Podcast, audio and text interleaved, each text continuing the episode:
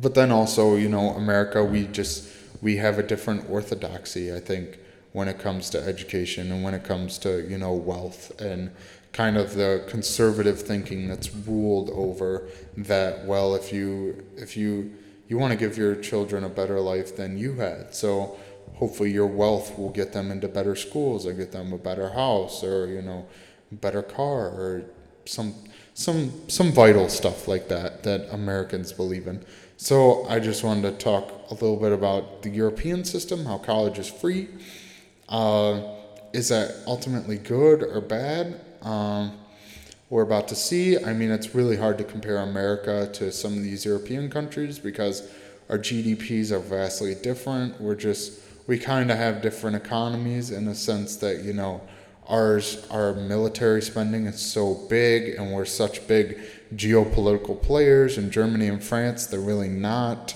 Uh, they can kind of, you know, sit under the umbrella of NATO. You know, they can focus more on, you know, making healthcare uh, free through the government, and they can focus their spending on other domestic issues instead of the military. So it's a little harder to compare them, you know, but also unemployment rates in Germany and France are lower. Um, the the which call it the average uh, wealth income inequality gaps are lower. So something that you know social democracies are known for better is that you know the the wealth gap is lower and there's it's a more fair economy.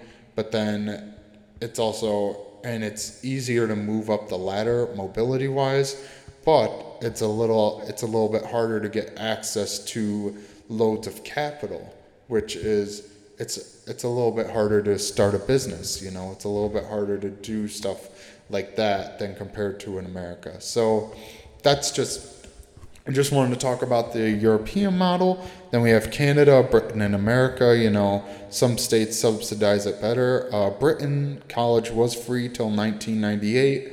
Uh, they were concerned with the quality of Britain universities, and um, now it's 9,250 pounds for domestic citizens a year in uh, in un- undergraduate. So has the quality improved? Uh, you could definitely say that the quality has worsened. Uh, definitely in public schools and uh, public colleges and uh, le- um, less uh, economically advanced areas like you go up to Bath, you go up to other smaller smaller towns in England like West Bromwich, you know, uh, Wolverhampton, um, you know, other smaller cities, you know, that are parts of parts of northern England.